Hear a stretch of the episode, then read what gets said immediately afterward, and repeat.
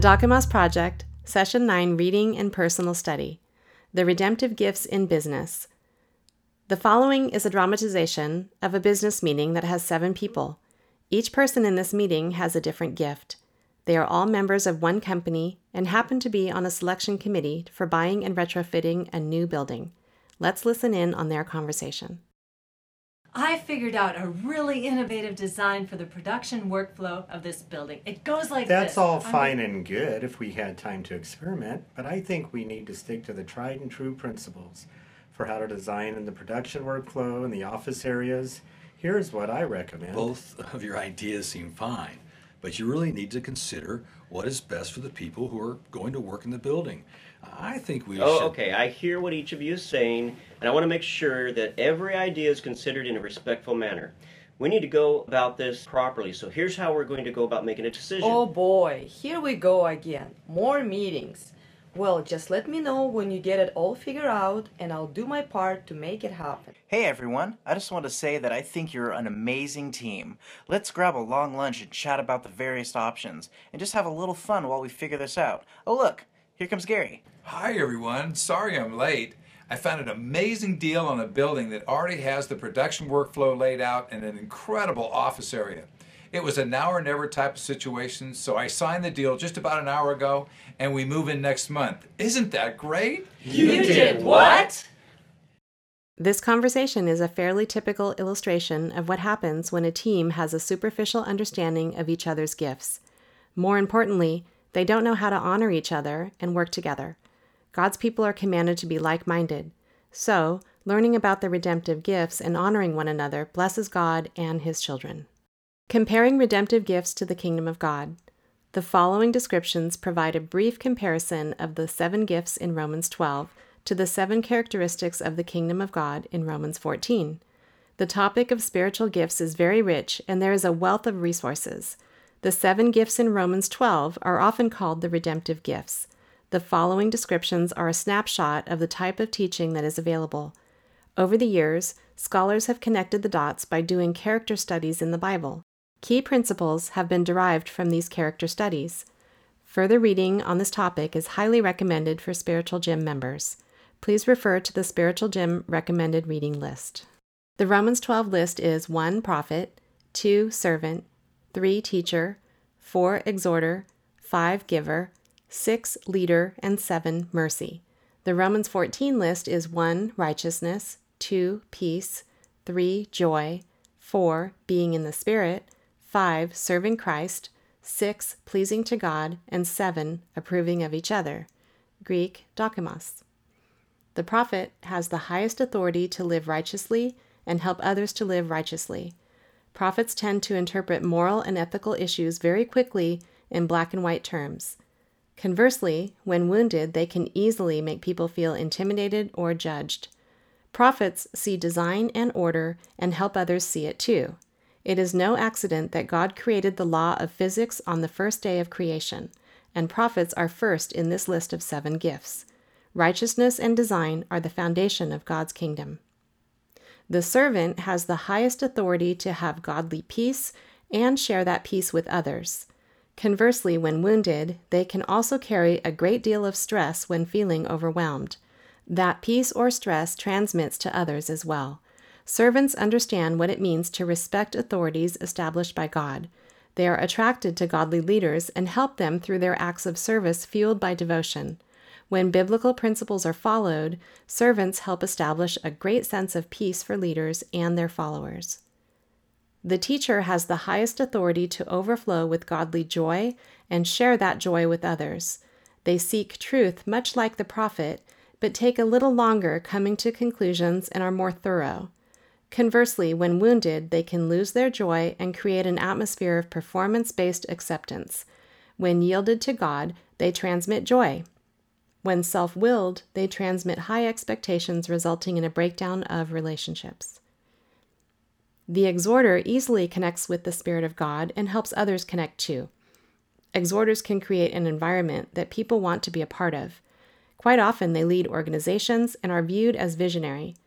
Conversely, when wounded, the exhorter can get off track and be overly playful, disrespectful, marginalize others, or act irresponsibly and thereby quench the Spirit of the Lord. They often feel abandoned when people leave the organization due to their conduct. The giver has the highest authority to direct resources in a way that serves Christ and nourishes new life, i.e. a new business, idea, project, etc. They also have the authority to create a legacy of resources for those who follow after the giver. They must ensure that future generations understand how to serve Christ when directing resources. They seem to have an uncanny ability to create wealth or have access to resources. A wounded giver is often viewed as miserly, greedy, or unwisely generous. They can also be fearful of loss when wounded and become protective of resources. The ruler is called to be pleasing to God. They have the greatest authority to lead and make decisions based on biblical principles and stand for what is right. They can withstand the pressure to make unethical decisions or decisions that fall short of God's ways. People willingly follow godly leaders because there is the sense that they are doing the right thing for the right reasons at the right time. Wounded leaders can strive to prove themselves worthy through setting and achieving man-made goals.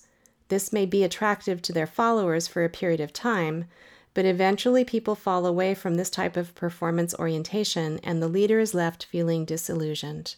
The mercy has the highest authority to make people feel accepted and understood. This sense of approval, Dokimos, complements all the gifts and provides a sense of rest and acceptance for an entire community. It is no accident that God rested on the seventh day after declaring, "It is very good," and that people of mercy are experts in creating approving and restful environments. Conversely, mercies can be taken advantage of and then become distrusting. In their distrust, they can withdraw from even healthy relationships. They need to be solidly grounded in the fact that God defines them and not people, so that they can minister to others in the power of the Holy Spirit and not from a place of self-protection or seeking the approval of people. Mercies are the ones with the highest authority to remind people that they are approved by God. Redemptive Gifts Matrices. Each of the redemptive gifts comes with an ample supply of one or more spiritual qualities. This ample supply is given by the Holy Spirit and can be thought of as free money for the person with that redemptive gift. It comes so easily for them that they think everyone should have what I have. However, when the person is highly wounded or feeling defeated, they exhibit the exact opposite of this free money. When you feel threatened, you may tend to protect your earthly desire. This protective response is rarely what is needed and usually causes more harm than good.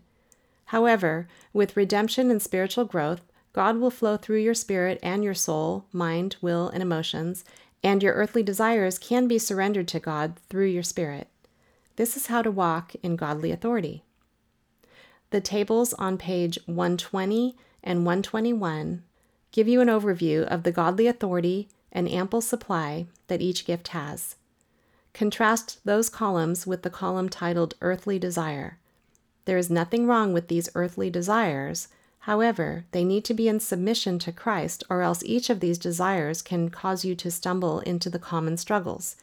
When your spirit is in charge, you'll operate from a position of godly authority, but when your soul is in charge, you'll operate to satisfy your earthly desires. The following matrices summarizes the redemptive gifts from a variety of perspectives.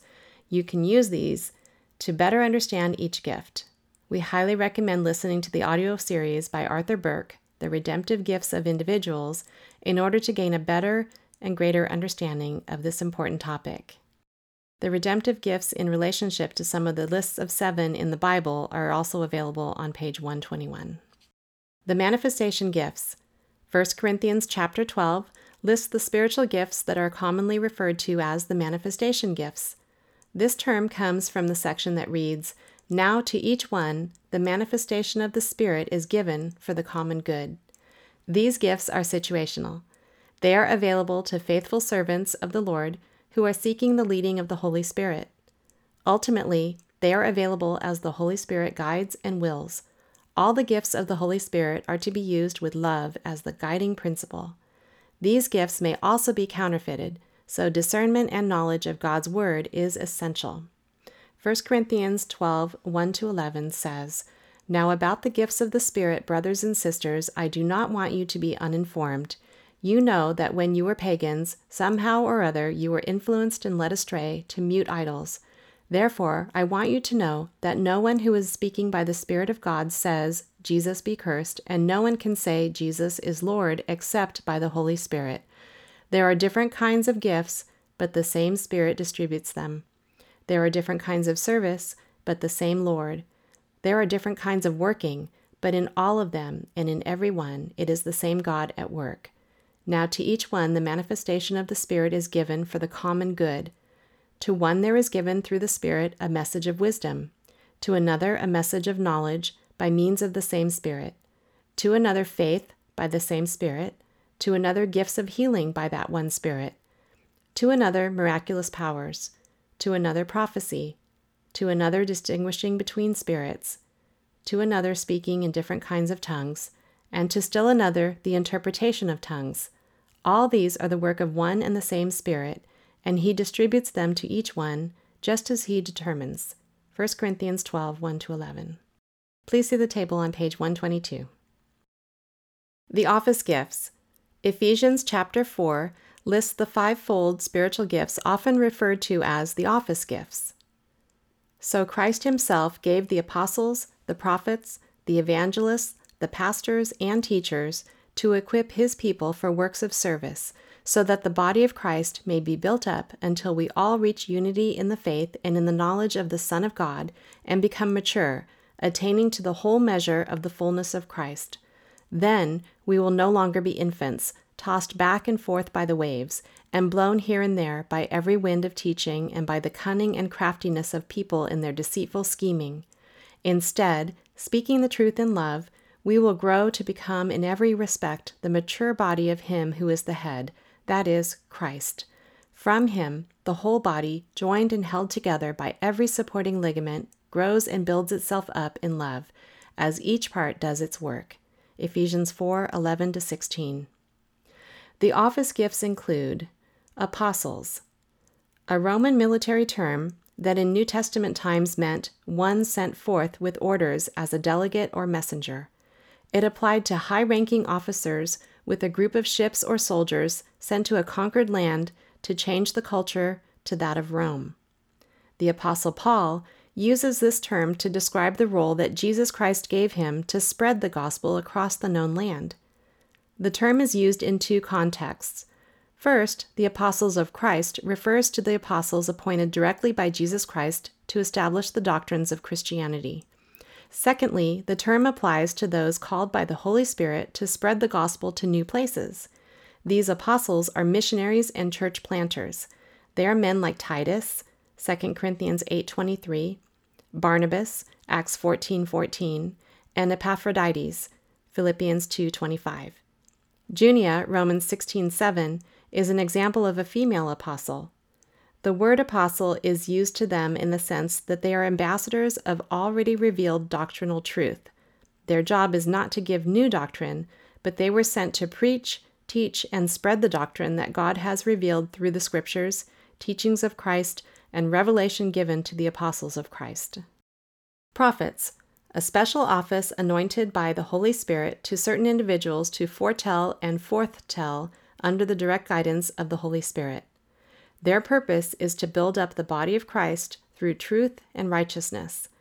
There were prophets in Antioch mentioned in Acts 13:1, and other prophets mentioned in Acts, such as Agabus. All throughout the Bible, there are warnings given to prophets so that they speak only as the Holy Spirit instructs. There are also many warnings about false prophets. False prophets are those who speak with authority but are not in alignment with the Holy Spirit. Great harm is done to the body of Christ when false prophets are honored. Conversely, great harm is done to the body of Christ when true prophets are ignored or rejected. Even Jesus was not honored in his hometown. Matthew 13:57. Evangelist, a bringer of good tidings. The name is given to the New Testament heralds of salvation through Christ who are not specifically called apostles, such as Philip the evangelist, mentioned in Acts 21:8. Pastors, a herdsman or a shepherd. A shepherd in the New Testament times was responsible for watching out for enemies trying to attack the sheep, then defending the sheep when under attack. They also would heal the wounded or sick and save the lost or trapped sheep. They were to love the sheep, share their lives with them, and earn their trust. No pastors are named specifically in the New Testament. However, Jesus used this title regularly. I am the Good Shepherd, John 10:14. Teachers, a person who teaches concerning the things of God and the duties of man, who is called to teach by the Holy Spirit. Jesus is called teacher many times by those listening to him. Paul also refers to himself as a teacher. Other teachers mentioned in the New Testament include Barnabas, Simeon called Niger, Lucius of Cyrene, and Manaen, Acts 13:1. In James 3:1, a stern warning is given to teachers. Not many of you should presume to be teachers, my brothers, because you know that we who teach will be judged more strictly. Chris Vallotton, the author of Basic Training for the Prophetic Ministry, provides clear teaching on the 5 ministry offices described in Ephesians 4. In summary, the 5 offices perform the following functions. Apostles govern by building a team similar to a general contractor who oversees a project.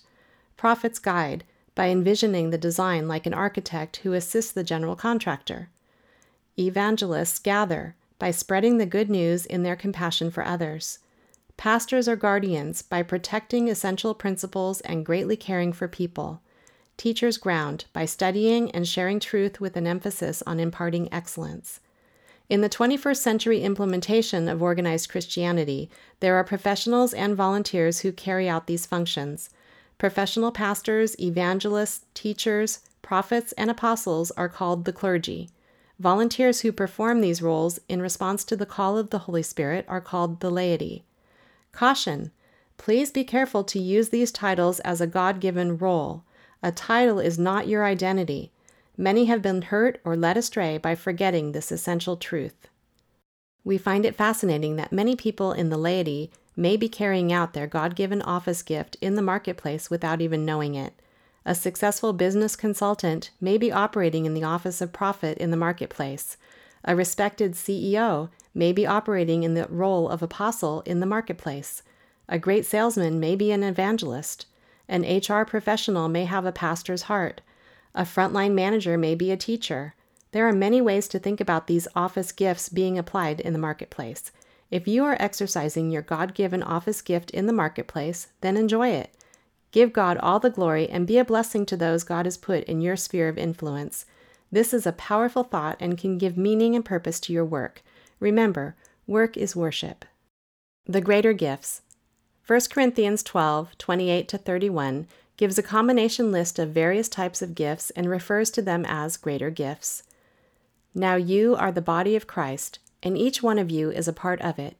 And God has placed in the church, first of all, apostles, second prophets, third teachers, then miracles, then gifts of healing, of helping, of guidance, and of different kinds of tongues. Are all apostles? Are all prophets? Are all teachers? Do all work miracles? Do all have gifts of healing? Do all speak in tongues? Do all interpret? Now eagerly desire the greater gifts, and yet I will show you the most excellent way. 1 Corinthians 12:28-31. This term greater in Greek is megas, and means greater intensity, effort, affection, and emotions. It refers to the powerful effect on the senses as violent, mighty, and strong. The term greater does not mean that the people who use these gifts are better or more important. That would be a misconception of the term. The Bible gives clear instruction for cooperating with the Holy Spirit. Do not grieve the Holy Spirit of God, by whom you were sealed for the day of redemption. Ephesians 4:30. Do not neglect your gift, which was given you through a prophetic message when the body of elders laid their hands on you. 1 Timothy 4:14. For this reason I remind you to fan into flame the gift of God, which is in you through the laying on of my hands. 2 Timothy 1:6. The Greek word used for the spiritual gift of prophecy and prophetic utterances is propheteia. It is the discourse emanating from divine inspiration and declaring the purposes of God, whether by reproving and admonishing the wicked, comforting the afflicted, revealing things hidden, or foretelling future events. Do not quench the Spirit. Do not treat prophecies, or propheteia, with contempt, but test them all. Hold on to what is good. Reject every kind of evil. 1 Thessalonians 5:19-22. Immediately following the description of the greater gifts, the Apostle Paul describes the way of love in 1 Corinthians chapter 13. This is the most important thing to keep in mind when spiritual gifts are in play. Again, the key is to do all things in love. Rick Joyner wrote the following in one of his online posts. We think this is an excellent example of what we see God doing throughout the entire Bible and today. This story is an excellent example of the principles in Scripture. In this story, we see the greater gifts in use with wisdom and love. The word of knowledge that I was given, which is my personal favorite, seemed very strange to me when I received it. I actually resisted sharing it. In a meeting, we were praying for a couple and their 14-year-old daughter. I heard the Spirit say, "Tell the daughter that she is not an accident." Immediately, I thought about how embarrassing this would be for the daughter and her parents, who were standing in front of the whole congregation for prayer. I assumed she must have been one of those surprised children, but I did not want to embarrass the little girl or her parents. Then the Spirit said, "Do it." When I did, both the daughter and the parents burst into tears and were almost wailing. Concerned that I had insulted them terribly, I asked what this meant to them. They said that their daughter had been the product of a rape and had found out and felt that she was not even supposed to be alive. This family was new to the church, and I knew I could not have known this. That one word instantly healed a major wound in their family. The little girl left thinking that God did know her and that she was not an accident, but that God loved her and He had a purpose for her. The parents left deeply touched by how God had so personally cared about them and that they could rejoice in the victory of this whole situation. The Lord obviously did not intend for the rape, but He is so good that He would use even this terrible thing to bring forth good. I was just an observer to this, but it changed me too, because it was a whole new level of seeing just how wonderful our God is. Because people come from all over the world to our local church to be ministered to by our prophetic teams, we hear things like this frequently. In fact, they are now so common they are expected.